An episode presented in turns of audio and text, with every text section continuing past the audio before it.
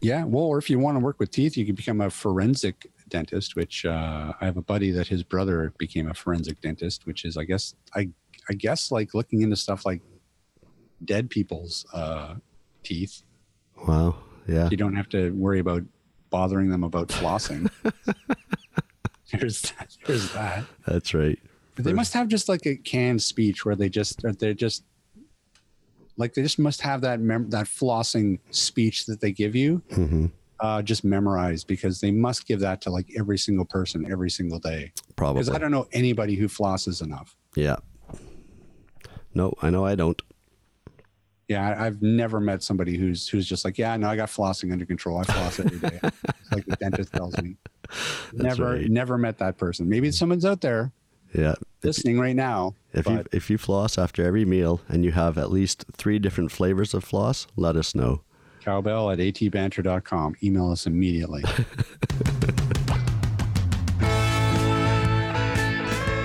This is the AT Banter Podcast, a balanced and entertaining look at assistive technology, accessibility, and its importance in people's lives.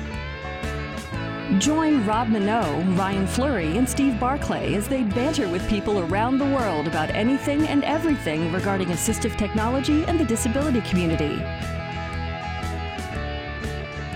Now, on with the show.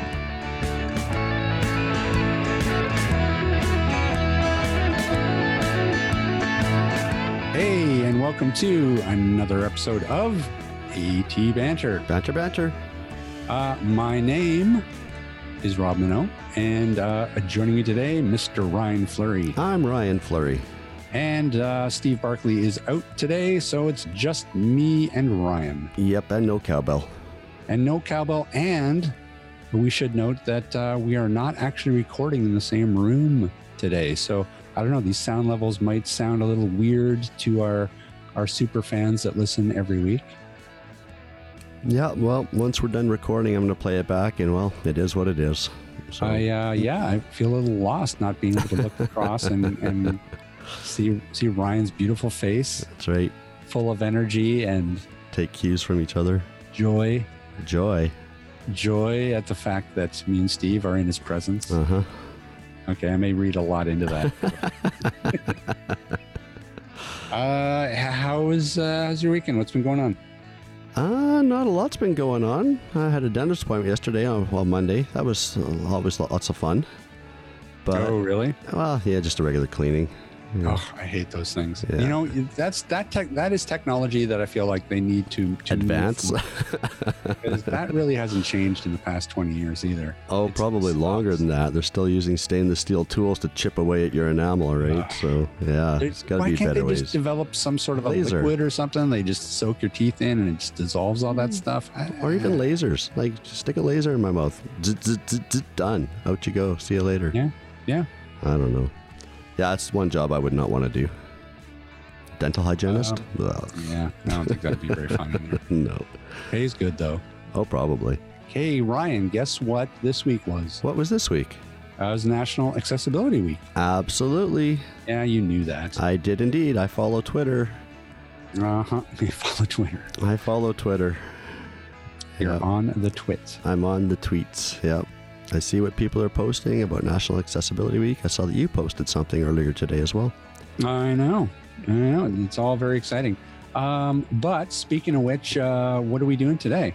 Today we are talking with Jenna Reed and Amanda Tolson from Envision America about the ID Mate and the Script Talk prescription reader. Hmm. Yeah, it's very interesting. This this product has actually been around quite a long time. Mhm. Um, uh, the the uh, the ID Mate in particular, which is just it's a it's a barcode reader um, that that will read a barcode and then uh, use a text to speech engine to tell you what uh, what you just are holding. But it's a lot more than that. It- It, is, and they'll you know, they'll cover that, I'm sure. yeah. But uh, but yeah, that's that's the basis of it. You know, this technology has been around quite a while, um, so it's going to be interesting to sort of hear how they've how they've changed that technology and how the the product itself has changed over the years. Now that um, barcode reading is a lot more ubiquitous than it used to be. So Yeah, and if you're, you know, if you've tried scanning barcodes with your smartphone and, you know, have had limited success with that, listen throughout the show, and you may be amazed at what this device can do. Yeah, well, I mean, I know that for me, like I've I've tried barcode readers on my phone before, and even even as a sighted person, uh, it can be a real pain in the ass to to line up the barcode, um, and and get the the actual reader to read what it is. Yeah, and a lot of times you don't know how far away you are from like from the can. Am, am I too close? Am I too far? Or if it's a bag of Doritos, maybe, and you're you know scanning and scanning and scanning, or if the light's not very good. There's so many um, aspects to barcode scanning, especially in, in bright environments, that you know your your success is going to be limited. Yeah, yeah, for sure. So, well, it will be interesting to talk to them. Well, why uh, but hey, before we do that, uh, let's talk a little news. Uh, we're not going to bring them on. We're going to bring them on. Okay, let's talk some news. A little bit of news first. All right, let's do the news.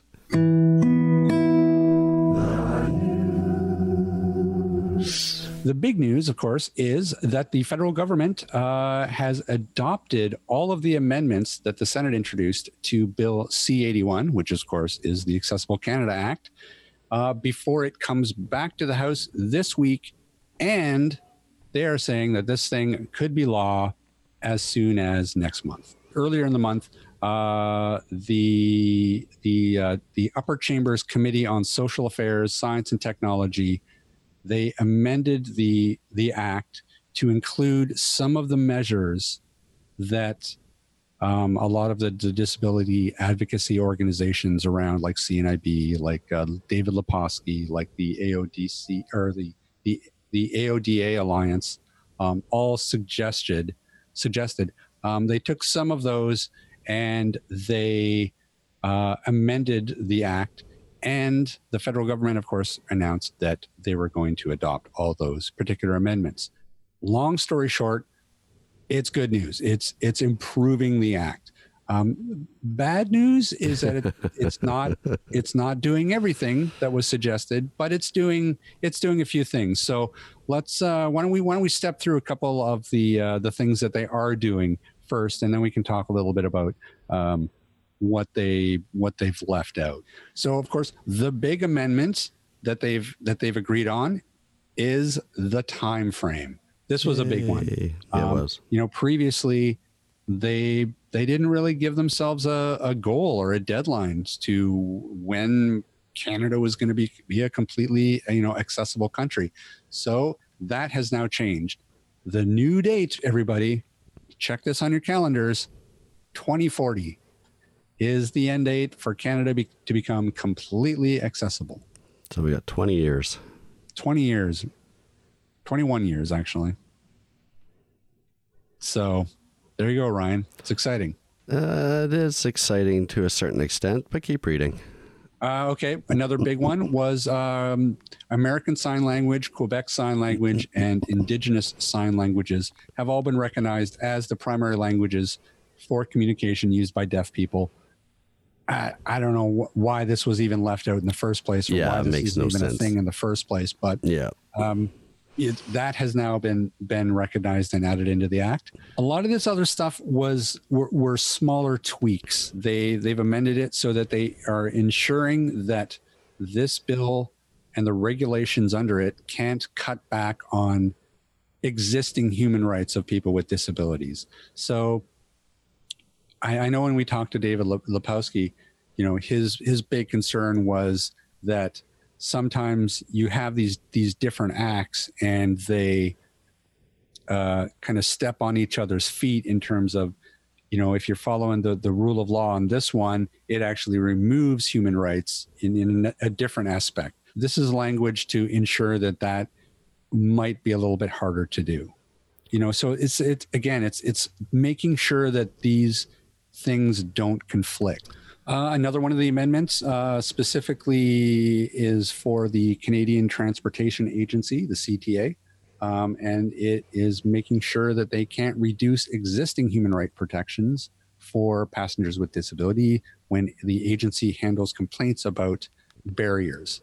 And this is going to be a work in progress. You know, as we've stated, this is is by no means a perfect act at this point in time. This this gets the ball rolling and there's going to be adjustments and changes as we move forward. So, you know, at least we now have something that is going to be in play that sure. people can actually report to. Those are the, the major amendments. Um, you know, we'll we'll share a link in the show notes uh, to the AODA Alliance uh, website. They're you know they're, the information that they um, compile on their website is is pretty amazing. So if you want to read more about all these different amendments um, and and the language of the act and the act itself, um, you know, we'll we'll we'll share that on in the show notes, and you'll be able to go see for yourself. But uh, the at the end of the day, I mean, it's it's good. I think that they're listening to mm-hmm. the advocacy organizations. Yep. I think that's the main thing to take away from this is that they're actually serious enough to actually take input. And yeah, you know, they didn't change some of the things. Um, the language that's used in the act, mm-hmm. for example. Um, you know, again, when we had David on, uh, he was talking about how, you know, the language of the act is things like the government may do this instead of the government shall do this. Right. You know, and, and it's it, the difference is the idea that these things are optional. Yeah. And that's that was a bit concerning because you know his argument was well this particular government that's in power may be um, serious about accessibility but in, you know what happens when the next government steps in they might not be as serious about it and if the language of that act is wishy-washy mm-hmm. there's going to be nothing to hold their feet to the fire for accessibility. So that's a little unfortunate. That would have been something that would that would have been nice to change, but you know, I you know, all we can do is is continue to make noise and um and, and see if if you know that can change. Well, let's hope that as things move forward, we can learn from, you know, some of the mistakes that some of the other acts have have incurred along the That's way. Right. You know. Yep make this a but, better, uh, more accessible country. But hey, look, I think it was a, it was a good week last week with, with this news coming. Uh, I think I was I was really pleased to see it. So, um, yeah, enough only we can get the CRTC to get their heads out of their ass. what do you mean? Well, pull up Slack and pull up the other article you had last week about descriptive descriptive audio. For, do you want to talk about for, that? For, yeah, let's talk about that for a minute. Back in geez what was it? Um, 2015 i think it was the crt crtc announced plans that hey they were going to uh, mandate that um, content aired during prime time which is 7 to 11 had to have um, video description now, what's happened is three big Canadian broadcasters, which is Bell, uh, Corus, and Rogers, have all petitioned the CRTC to exempt them f- from providing uh, described video to non Canadian programs um, received less than 72 hours prior to broadcast without described video. And, and we know from talking to people from the industry who do descriptive audio that it doesn't always have to be a very long, involved process.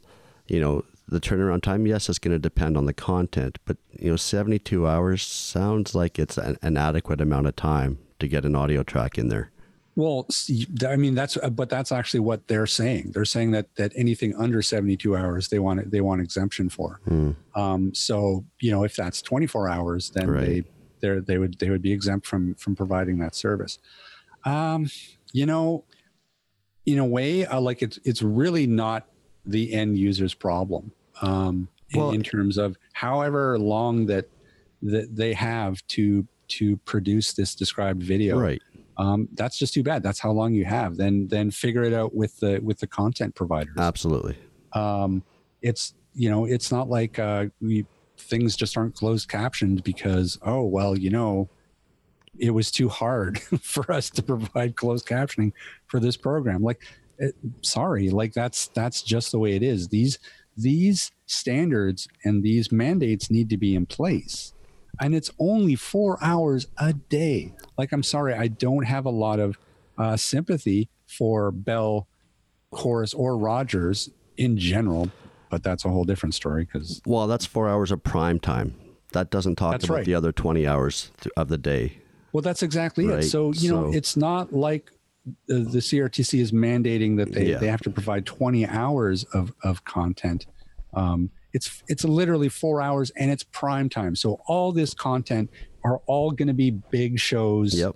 um, th- y- there's there shouldn't be any problem with this, and the fact that these guys are are trying to get the CRT to TC to, to exempt them For four I think is just years. a douche move. For four years. Absolutely. It's, uh, it's an idiot. And yeah, yeah, exactly. And it, this has been this has been in the works for four years. yeah. That's why. Now here we go. Here we are in the final six months before Mm-hmm. the mandate takes place, which is in September 2019. And these guys are like, "Oh, you know what? That's going to be really hard." That's why I really think somebody who is a really strong advocate or advocacy group who knows maybe some of the legal ramifications of this, I really wonder if it would be possible to form a class action lawsuit against these these entertainment companies, Bell, Corus, Rogers, anybody else, Telus, Amazon. You know, I get descriptive audio as as equal to the level that we have closed captioning. Even Amazon Prime Video in Canada, we doesn't have descriptive audio on everything. You well, know, that's that's why these mandates were such an important thing because it was like we they, they gave them four years Yeah. and it was it was a step towards that. It was like okay, well look, th- we're gonna we're gonna set this mandate up, um, but it's only going to be four hours and it's only during prime time. and they couldn't even do Um, that. it's it was a baby step towards that, and Yeah. you know the first step, and these guys are are you know hmm trying to get an exemption for it. So, you know, it, we'll see what happens. What the CRTC says. Um, there was a there was a petition um, for for people to uh, to sort of contact the CRTC about this um, to try to you know get a bit of a, a groundswell of support against the, these exemptions. Um, but unfortunately, it, it's passed. It was on the twenty first. But I still think So you could. I still think you could reach out to the CRTC through their website and, yeah, and that's make true. your And you know what? heard. Uh, that's a good point. You know, and we will. You know what we'll do? We'll put a link to the CRTC uh, in the show notes. Um, contact them and tell tell tell them about you know that you want described video. Yep. If they get exemptions, that's that's got to be uh, That's the three biggest media 80 to companies in ninety percent of all the content. Yep. Uh, because they they own a lot. Yep. Absolutely. Those are the big three here in Canada. So, uh, and you know, if they get an exemption, then you know who knows? Any any other of the broadcasters, why not? They why not give them exemptions as well? Mhm. And then we're right back to where we started. So, Yep. Yeah, one step forward, two steps back, my friend. I don't know. So much for you know, accessible. Can, you know, it's, it's this is where it's frustrating. It's it's like yes, we are such we are such forward thinkers. We're going to have an accessible Canada in 2040, and you know, these three yo-yos can't even give us four hours of uh, described video a day Yeah. without whining. Yeah, and you know it's as as beneficial as it is to have a, a, broadcaster like AMI who's 24 hours a day, seven days a week, providing descriptive audio. It's a described audio channel. You know, I, I- I love having that available, but at the same time, if if companies keep doing their own thing and making things accessible or offering accessible alternatives, it almost to me makes these other companies say, "Well, we don't have to do it because they're doing it." Yeah, Right? So it's it's kind of a catch twenty two situation. It's great that we have AMI, but at the same time, we've got to keep these other companies' feet to the fire. that's right. Hey, Steve, why don't you tell the fine folks about Canadian assistive technology? Well, Canadian Assistive Technology is a Canadian based distributor of, guess what? Assistive technology. I would not have guessed that. Uh, really? Oh, I got to work something better into the name then. um, and uh, we do uh, all kinds of low vision and blindness aids, as well as all kinds of physical access aids and uh, accessible furniture. You name it. Visit our website at www.canastech.com. Rick, let me ask you about this. Chaos Technical Services. Chaos Technical Services. Don't sound so excited about it. Woo! Speaking of repairs, We are the sister company to Canas Tech. Um, we do the repairs on uh, low vision devices, uh, uh, reading machines, uh, for libraries, braille printers, and pretty well anything in between. We can be found at uh, www.chaostechnicalservices.com. Joining us now is Jenna Reed and Amanda Tolson from Envision America. definitely want to thank you for uh, taking some time out and joining us today. Uh, why don't we start uh, by giving us a little bit of a snapshot uh, of the company itself? Okay, so I'm Amanda Tolson. I'm the director of sales here at Envision America. And Envision America has been in business for uh, just about 22 years. The company actually started because our founder and his son were trying to find a way to help out our founder's brothers. So they both had RP, and the one brother had learned Braille early on, um, but the other brother had not. And as a family, they used to play cards together a lot.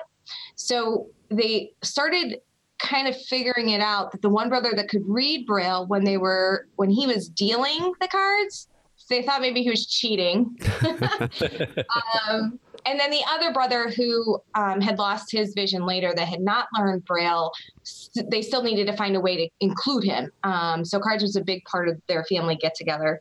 And our vice president dave Raistrick which was the son he wrote a little program on a computer that used barcodes. And so his uncle could put a earphone in and he hooked up a um, barcode scanner and they barcoded all these cards and he could scan these cards and then he knew it was in his hand. Right. And so the brothers were able to use that. From there, it evolved because um, they're all like, this would be amazing. I mean, you could barcode so many things. Well, not only could you barcode things, but so many things already had barcodes. Right. So they were like, well, we could assign data to each one of these barcodes. And then that's where they came up with our ID Mate, which is the IDMate barcode scanner. So we are currently on our sixth generation of IDMate, which is the IDMate Galaxy. Right.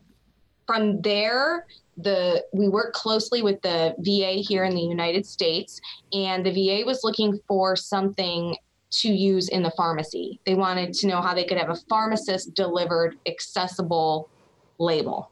And Dave Raistrick, our VP, started uh, working really hard and coming up with a solution for them. And that's how Script Talk, our talking prescription reader, came to be.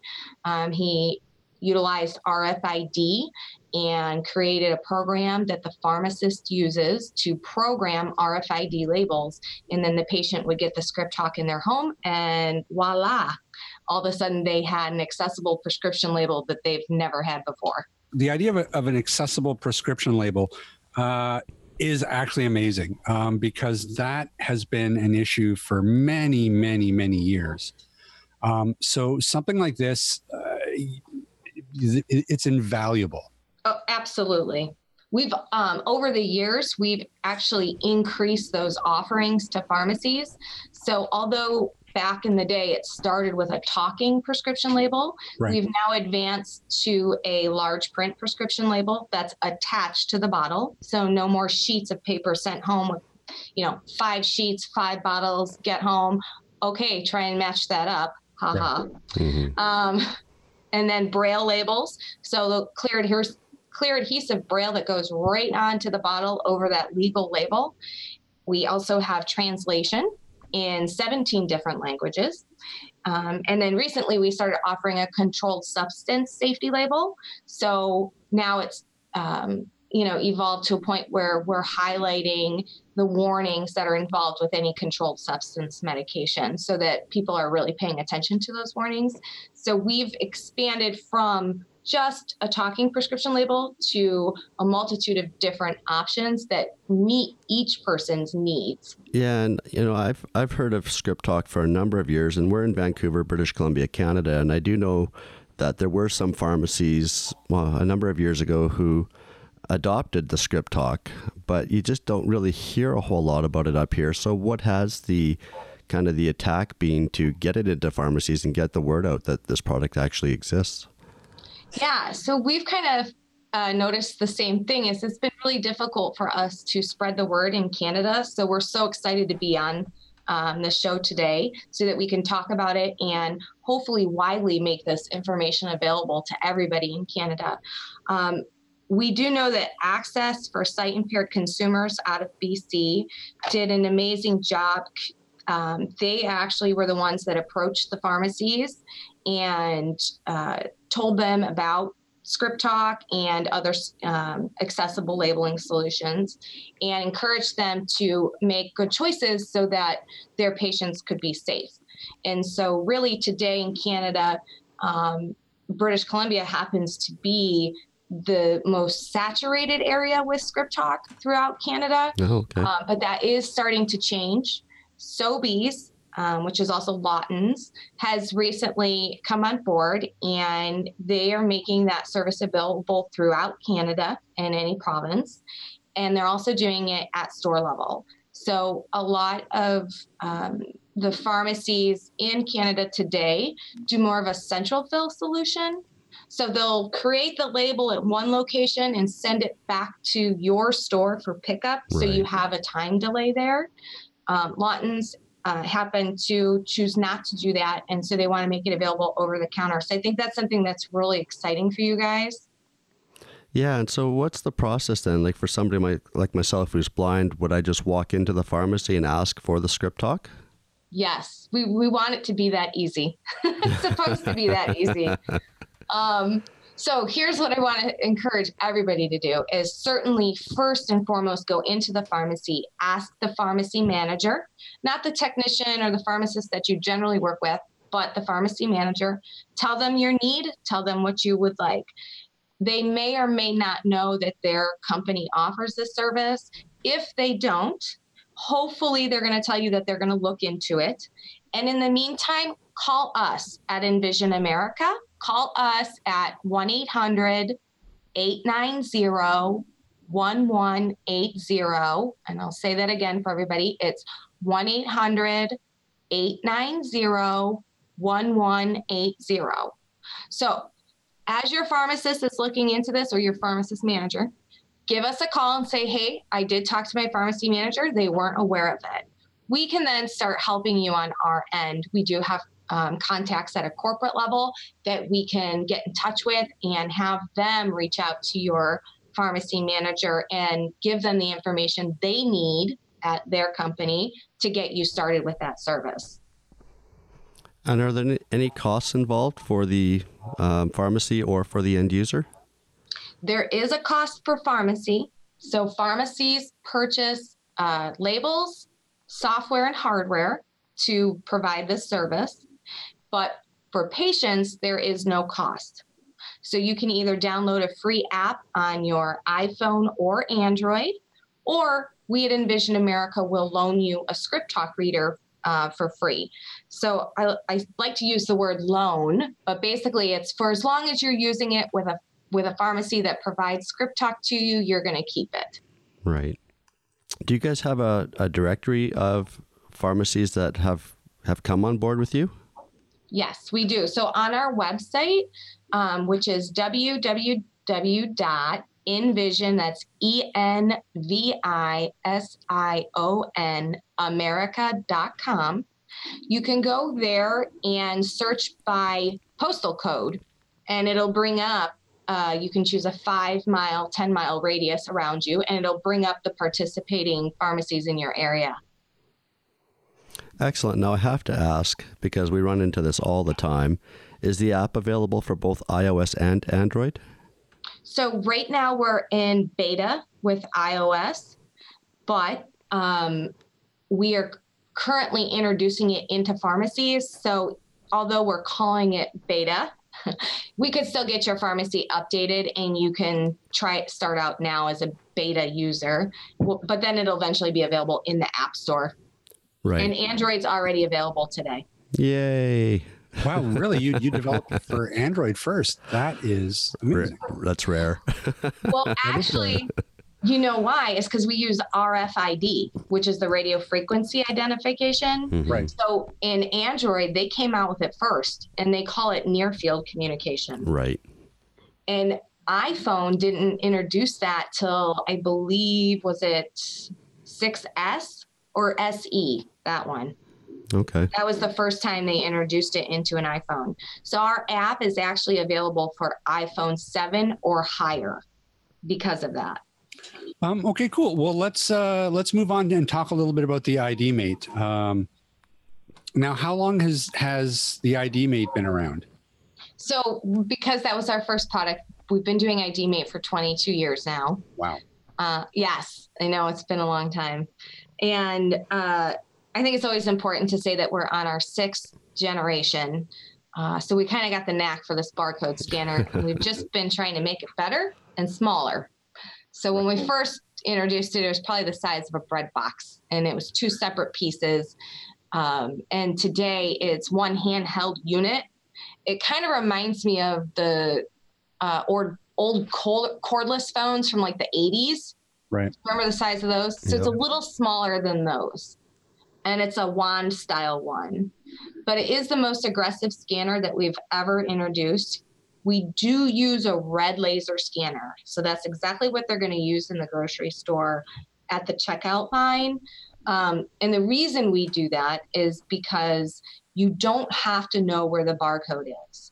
That scanner pattern is so large that it picks it up really quick. Oh wow. So yeah, it doesn't take you to kind of have an idea where it is and then take a camera and aim a camera at a barcode and wait for it to focus and then finally hit it and get some information back. Um, this really is quick. I mean, you are moving that ID mate over that product really fast and it grabs it right away. So that's the benefit.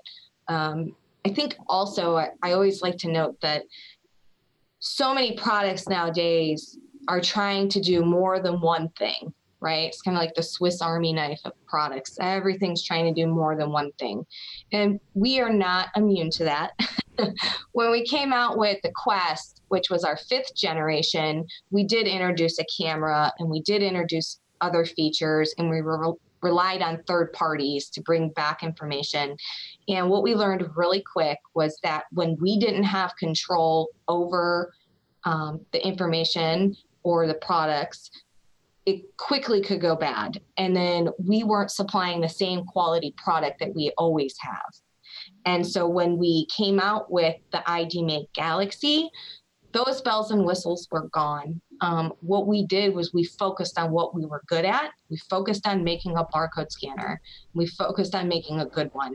So that's why the the actual scanner in it is the most aggressive. Um, we've really focused on the software in it. We focused on the battery life with it, and so I can confidently say that I feel as though this is the best scanner that we've ever introduced. My favorite part of it, this is Jenna chiming in, is it comes with a pack of about 100 labels, barcode labels, and you can put them on whatever you like around the house, um, dishwasher safe um, for women in particular, and some of our um, better dressed men. If you'd like to tag some of your clothes so you want to match, you can do that as well.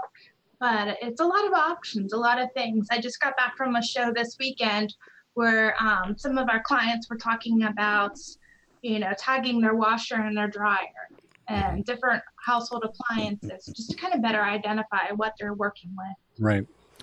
One thing, and you guys can hopefully address this. Being in Canada, you know, I've always found that barcode reading is really hit and miss, whether you're using an app with your smartphone or a dedicated device that strictly does barcode reading. And I don't know if it's because our our barcode our barcodes have bilingual information or just the libraries of information aren't included in you know devices from other countries. Can can you address maybe the differences in barcodes and, and being able to read them? Yeah, definitely. So w- we're focused on UPC codes. So it's uh, the one line codes. It's not like your stand like QR codes or 2D barcodes, some people call them. Um, here's the biggest difference, right? The the scanner is really just a means to data. It's how do I get to data? And so we as a company have been developing a database for over 22 years. So on board on our device, not connected to Wi-Fi, you're going to have about roughly, I think it's right over 4 million products on there. And we do our best to get extended data on all those. So we're not just interested in you identifying products, we're interested in you getting more information about the product. So obviously, there is definitely more than 4 million products in the world. So what we tried to come up with was the best way to access as much information as possible as we continue to develop this database. And what we found is connecting the user to Wi Fi and scanning the internet at the same time. So it happens so quick that as a user, you won't notice this. But if it's not in our database and you are connected to Wi Fi, it's going to go online and it's going to search multiple data sources to try and find that barcode and bring back that data. When you're doing that, you're at about 16 million items. So here's the thing you're still going to come across some that aren't in the database. But what we've done with the Galaxy is we've introduced an option for you to upload that to us. So when you choose to upload that to us, it has you make a small recording trying to you know let us know what it is. And of course do your best. We understand that you may not always be able to identify it. Yeah. but we're going to get that barcode number. We're going to get that clip of audio that you've sent us. And then we're going to do the research. And we're going to go out and get as much manufacturer information about that product that we can. And we're going to add it into that database. So it's a way for you to tell us hey this isn't in there. I'm using this product. Please get it in the database. And we can do that for you now where in the past we couldn't. So that's something that's really exciting about the Galaxy. When you guys do your scan and it brings back results, does it also include like nutritional information or is it just product identification? Yeah, no, it it brings back nutritional. So that's really our forte is we don't want to just identify what it is we want to tell you more information so nutritional information cooking instructions um, ingredients. We want to bring back all of that data. Pretty much, if the manufacturer has printed it on that packaging, we want to give you that information. You know, it's interesting too because I mean, you got this. This product has been around for 22 years. You said uh, barcode reading in general um, has become so much more prevalent. Um, you know, it used to be um, that you know it was something specific to to retailers. Now it's you know we have these barcode readers um, in our hands all the time um, with with apps on smartphones and, and such.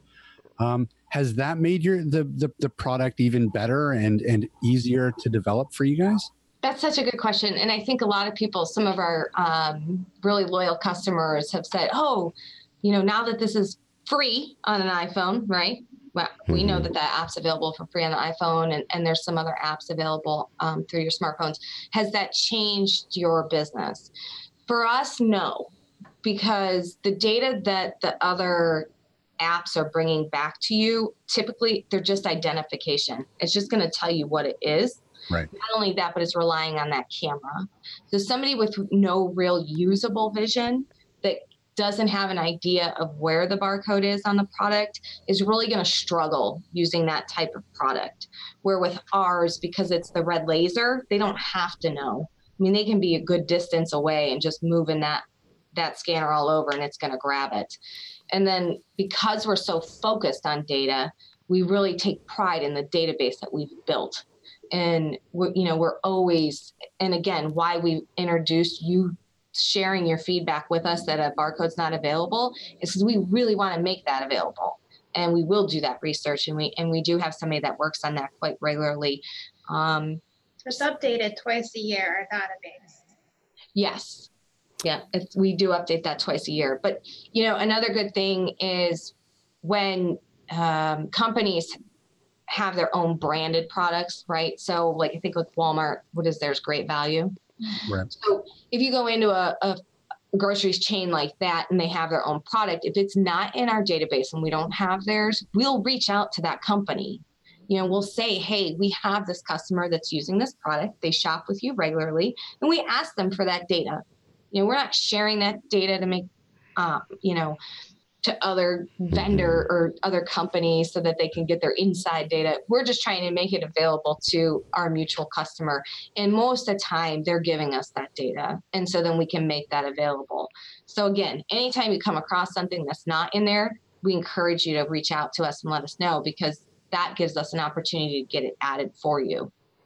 Yeah, and just going back to the barcoding and uh, barcode reading and the red laser, you know, I don't know how many times I've taken either my Android phone or my iPhone and try to, you know, scan a, a soup can or any can, you know, try to find the barcode. Am I, is my camera too close to the can? Am I too far from the can? You know, 10, 15 minutes later, I've given up and moved on, right? So something like this sounds like it would make it so much more efficient. It does. It does. And and really that's that's what sets it apart. It's it's being able to get the, the barcode scanned and having the data that goes with it. So those are two really important pieces when you're trying to scan barcodes is you got to be able to scan it and it's got to have some data associated to it for it to mean anything. And um, so that's such a good point. And we do find that people will get excited about these free barcode scanners on their phones and they will go to use those and then quickly become frustrated sure. and put it down. Now, just to uh, review again for a second, you said it also brings up the nutritional facts and the ingredients list. Is there a way to review that text, or is it just you know in a say all mode where it takes a picture of it all, starts reading it from top to bottom, and then you can't review it again?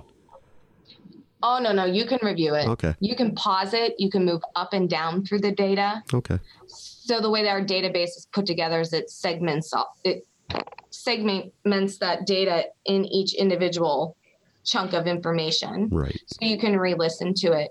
Um, another really cool thing is that you can actually add a recording to it. So maybe you like to cook it a little different. Um, and so their instructions are great, but you want to put your twist on it, you right. can append a recording to it of your little twist about that. And and that's the real benefit of of having developed one product for 22 years is that uh, like you said it's the sixth generation and you guys have sort of got it down to a science um, even right you know i'm looking at a, a picture of of the uh, the galaxy right now and even the the, the buttons the controls um, are are are very tactile. They're very there's not many of them, so it's it's obviously very simple to use and, and very sort of intuitive on what button does what. Yes, you so even better. So 22 years ago when we came out with that first ID mate, we've only added two buttons since then. So we wanted to make sure that individuals who owned earlier editions of the ID mate did not have a huge learning curve moving up to the new one. And so we it was very important to us to keep it as close as possible to the one prior with those buttons and what they do and what they're for. And again, tactile is very important to us. We want them raised. Right. We want people to be able to find them. There are different shapes. I, I, don't know if you can tell by the picture you're looking at, but they're different shapes. Yeah. Yeah. So, and then there's an up and down arrow those arrows are called next and previous. That's what's going to move you up and down through that data you want to hear. Um, so, talk to us a little bit about um, barcode technology in general, and and how, if if has that really changed over the 22 years, and if it if it has, how are you guys able to sort of take advantage of of that? Okay, so I'm gonna try not to butcher this too bad. so Okay, UPC codes um, are standardized and purchased by companies. So um, there's a, and I forgive me because I don't remember the name of it, but they sell a series of barcode numbers to a company, and that company assigns it to a product. And the reason it's standardized is so that company A and company B don't use the same barcode number for a different product right? So it's universally used. So in that aspect, no, it hasn't changed. Um, we've act, we've been able to keep up with the way we've kind of always done it. and these barcodes that have been purchased and assigned to a specific specific brand and then to their specific product. So maybe the product changes, but because we update twice a year, we're getting that data, especially on name brand products. So some of our data we have to buy. Some of our data is given to us by companies. Some of our data we have to harvest off of websites. Some of our data is from users that send us information and say, hey, this isn't in the database, and we go do the research on it. Um, so we're getting our data from a lot of different places. So we do have uh, individuals dedicated to data. Hmm. I, to me, that would be the boring part of this job, but they're constantly looking at data and pulling data and putting it together and making it usable for users with IDMate. So it, over the years, um, have barcodes changed? UPC barcodes, that is. No, they haven't. Um, if you start talking about 2D barcodes or um, what else? QR, QR codes. That's what yeah. Those kind of barcodes, yes. I mean, that has changed over the years and just is amazing and, and what companies are doing with those. Mm-hmm. Um, but this is just your standard UPC code. So it's not really been affected by those changes. So it's, it's you know, in a way, it's a little bit a little bit frustrating from an accessibility uh, standpoint, um, in the sense that you know, when they started doing all this, um, they should have just been keeping some sort of a universal database for everything. Everybody should have, there should have been like a sort of an accessibility standard um, for all this stuff so that there would just be one giant database that everybody sort of opted into um, to get their, their data in there instead of, instead of you guys having to sort of mine um, all this information from all these different um, sources. I love that idea. that would have been great, right? Had they that, only thought of that, that would have been fabulous. Yeah. But I mean, but but I guess I guess technology in general though has improved to the point of where the design of the unit, um, you guys were able to sort of make it smaller. I guess that's probably the the biggest change that's happened over the years, is it not?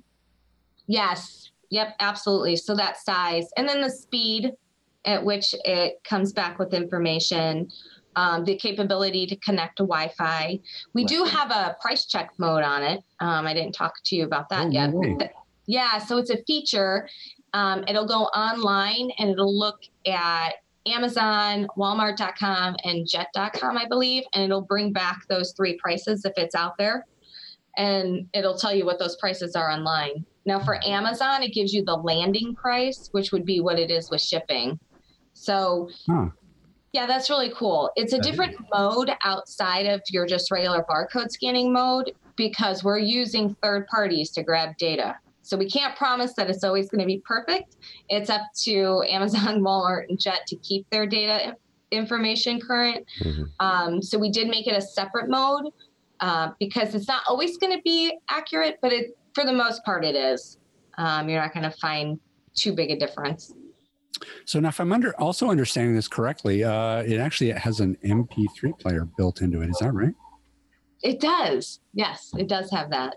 So I, because there's an eight gigabyte um, micro SD card that's in the device, that's actually where that database is stored. Right. Uh, we had the capability to add like an MP3 player. Huh. The speaker on it isn't um, you know, amazing. You're not going to replace your iPhone with an ID Mate Galaxy by any means. but just say, um, you know, any type of audio file that you would need um, while you're outside of the home can be available to you. We see that a lot with individuals who have businesses, um, particularly those that are in like a vending business. Right. If they need some audio files about their certain products or about a specific machine that they're um, preparing to load, then they can quickly access that with that MP3 mode. So that's really a great tool for somebody who is stocking any type of um, business environment or, um, like I said, in the vending vending machine business, you know, it, it really comes in handy. With that, there's also an inventory mode. Hmm. So it is available to anybody. So you could certainly inventory your entire house and be completely organized or not, like most like most of us or not. Yep. Or if you're using it in an office or, or business environment and you need to keep inventory of products, you can do it with this. The file is easily exported and imported. So you actually don't have to go through and scan everything the first time around. You can import files onto it so you know the starting balance of your inventory. Right. And then you can update it as you're going through your day and then export at the end of the day. Now, how about what about the text to speech engine that it uses? I mean, I'm, I'm sure that that probably has really improved uh, over the years as well. Yeah, so it's Nuance, I think. Like, You're asking me all the hard questions. Sorry. Uh, it should be Nuance, I believe. And yes, the voice is much better. hmm Uh, back in the day, I, to me, it sounded very robotic. Right. Um, some of the old text to speech ones that we had, but yeah, this version's way better. the The voice is is much better. You can understand it more easily. It sounds more human than robotic. And what's the battery life on the unit? Um, so continuous use, eight hours straight. So it's a lithium ion. Yeah, I think that's what they are. So yeah, so they're rechargeable, um, and eight hours continuous use. So that's like nonstop scanning. And even in a business environment, we don't see people doing that. Right. Is the battery like if the battery dies, does the unit have to go back to you guys to be replaced, or can it be user replaced?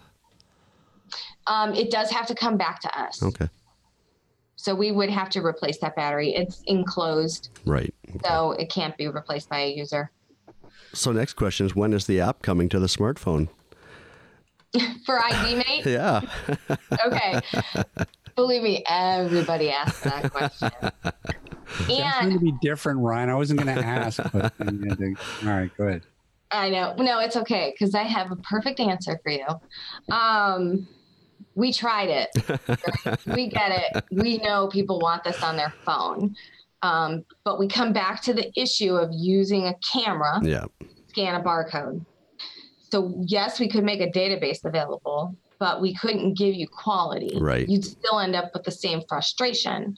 Right. So then we thought of one better. We said, oh, okay, well, what if we do a Bluetooth scanner that connects to your iPhone that can access the database to make it even better? Right. right? So right now, techni- technology just isn't there. We've tested a lot of Bluetooth scanners to try and make that available. Um, you know, our research and development team has spent time on that, and the bottom line is we would end up putting an inferior product out on the market. So you'd have everybody with an expectation of getting the same scanner we have today, and then they would end up with something that's not as good. And we felt as though it just wasn't time. Right. So we're still waiting for technology to catch up with us. Hopefully, we're going to see a red laser scanner that's Bluetooth capable. Talk to us a little bit about um, the advocacy work that uh, you guys do as a company and, and how that, that sort of plays into your company. Really, a lot of our advocacy stuff is done on the ScripTalk side and making accessible prescriptions available to individuals. Because that's a free service that is available to the user, um, it's important to get that information out there. We work with lots of different agencies um, in Canada, CNIB, um, Access for Sight Impaired Consumers. Th- those are two really big ones. Um, where they're, you know, we're providing them with all the information they need to share with customers, and of course, encouraging them to call us for any support. That these services are available. Um, I I don't know what it is. It's just even here in the states, right? It's difficult to get to the individuals that are shut in, right? hmm So the individuals that we really get to through CNIB or Access for Sight and Compared, Sight Impaired Consumers, American Council of the Blind, National Federation of Blind, those consumers are engaged. So they're getting this information. Yeah. And the trickiest thing is how do we get this information to the individuals who are not engaged in these communities? Um, and I think it's something that all organizations struggle with, including ours, and you guys probably find that you do too. It's how do you touch base with somebody who's newly blind that that knows nothing about this? Um, we've now started reaching out to different doctors' offices to try and get them to spread this information to any of their patients that are newly uh, you know, newly have lost their vision or, um, you know, with, di- with diagnoses that that this is going to happen eventually and, and preparing individuals for all this different technology and access. So those are a lot of things that, you know, we do. We we loan devices to uh, agencies and advocates. We provide them with brochures, T-shirts, banners, you know, whatever they need to help spread the word to individuals that these services are available to them at no cost. Right. It still largely boils down to word of mouth. Yeah. That's why at our level we're very big advocates, and then a lot of grassroots adv- advocacy is going on out there, which we're very appreciative of. Because at the end of the day, we're offering, you know, a valuable service. You know, medication, dosage, you know, doctor's office. I talked to a gentleman, and I love talking to our customers. One gentleman told me, and sadly, this was not that long ago, maybe several months ago, that he would put his pill bottles. He had one of those toolboxes out in his garage, and he would put his pill bottles in different drawers. Wow. And that's how he memorized and how he knew what pill to take when. Wow. He had to memorize it all. So, I mean, the people that are turned on to this product and this service are huge advocates, and they go out themselves and try to spread it in their communities. So, it's just a matter of getting the right information in the right hands. Yeah, it's tough. I mean, you know, uh, Ryan and I both work for for an assistive technology company, you know, in our, in our day job, and uh, that is one of the really big challenges is um, just getting people aware of what technology is out there um, is a challenge. Just you know, finding that there there there just isn't one good channel to to sort of capture that will allow people to to hear about all this technology that can that can make such a, a huge impact in their lives if they just knew about it. Uh, yeah, I think all agencies struggle with that same fact. You know, it's how do we successfully engage with the population of individuals who have newly become blind um, and that are not already a part of um, the world of assistive technology and getting Right. that information out there. Whoever comes up with it, though, is the big winner, winner chicken dinner. well, we'll have to start working on that. We largely do um, leverage social media. We find a lot of our clients are um, Twitter is a big one, Facebook is a big one. So we've been growing our presence across those channels as well. So you can look us up under Vision America, ScripAbility, ID Mate Scanner, and then on Twitter we're under Envision America. So we like to reach out to a lot of people that way too. And it's not just product information. Um, a lot of it is just sharing news stories that affect our community. Yeah. I mean, I think really, again, the most important thing here is that we get the information out to the uh, Canadian population that these services are available to them, especially because a lot of them are newer and um, it's now becoming more widely available throughout Canada. And that's huge for uh, the Canadian residents and what's what's coming available to them. Well, excellent. Well, we, that's a great segue. Then you give give all the plugs one more time uh, before we let you go, and and so that uh, you know our three listeners can, uh, can do what they can. No, I'm just kidding. We have five. Um, I'll add six. okay, so um, you can always contact Envision America at 1 800 890 1180.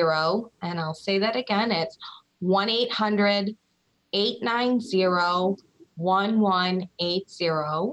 And don't be afraid to call us. We have an amazing customer service team that are ready to help you and answer any questions that you have and to educate you about what services are available in your area, what pharmacies you can get those from, and we can even help get your pharmacy going with ScripTalk. Excellent. Well, listen, guys. Uh, thanks so much for uh, for phoning in and uh, and talking to us. It's so valuable to have these prescription labels that uh, the people so aren't people aren't throwing them in drawers to try to remember which one's which. I've had somebody lick their pills to try and taste. Well, you know, that's one of the things with the, the blind and partially sighted community is that everybody's got their own way of labeling things, right? So I'm sure you've heard the whole gamut of stories. and something like this really allows us to live our lives more independently and safely. So Thank you guys. great, thank All right, you. thanks, guys. You guys take care. Thanks, you too. All right, bye bye. Bye.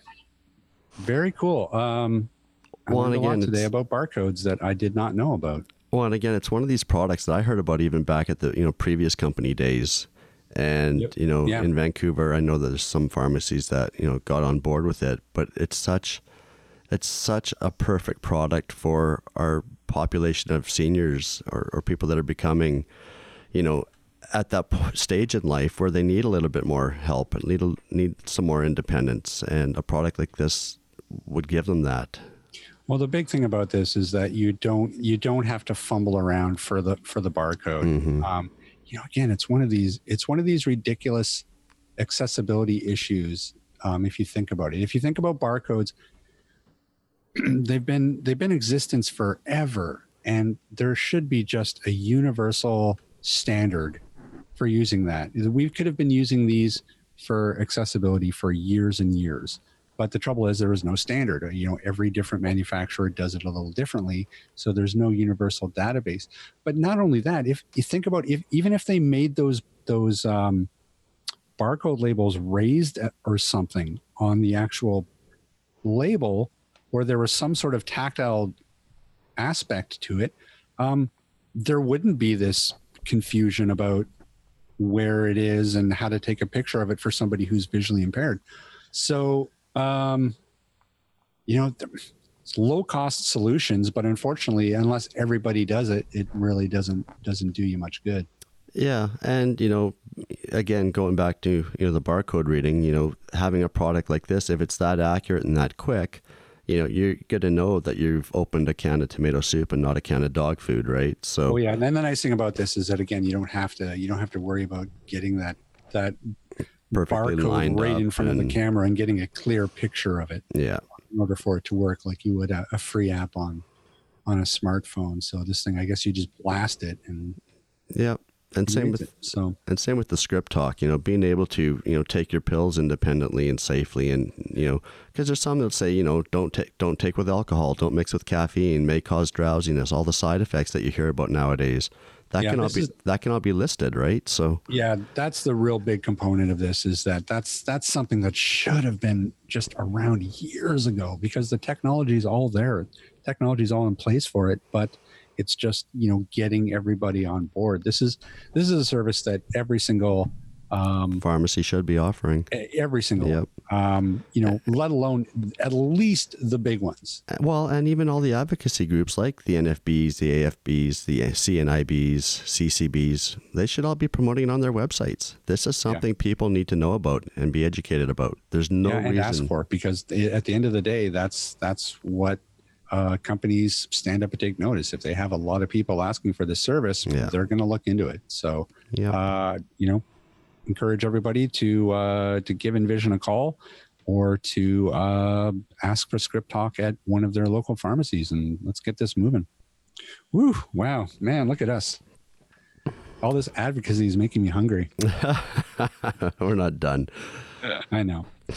Uh, hey, Ryan, Rob, uh, where can people find us? they can find us online at atbanter.com. They can also drop us a line at cowbell at atbanter.com. Yeah, I guess you're not anywhere close to No, I'm in your seat today, so I'd have to cross the enough. room. This is a screwy, screwy recording session. Uh, all right. Uh, then, uh, oh, they can also find us uh, on Twitter and Facebook and Instagram. Are you doing anything with Instagram still? Yes, I am, sir. Excellent. Glad to hear it. Doing plenty. Awesome.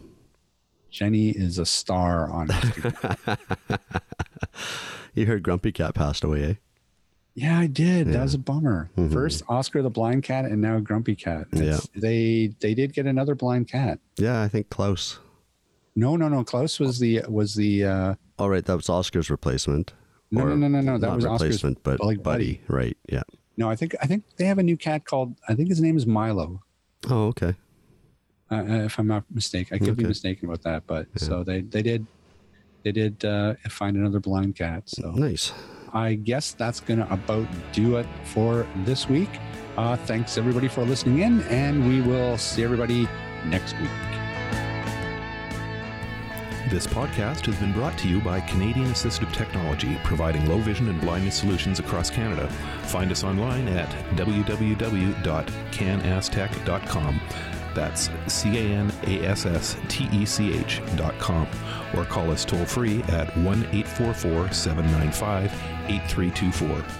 For all your assistive technology servicing needs, call Chaos Technical Services at 778 847 6840 or find them online at chaostechnicalservices.com.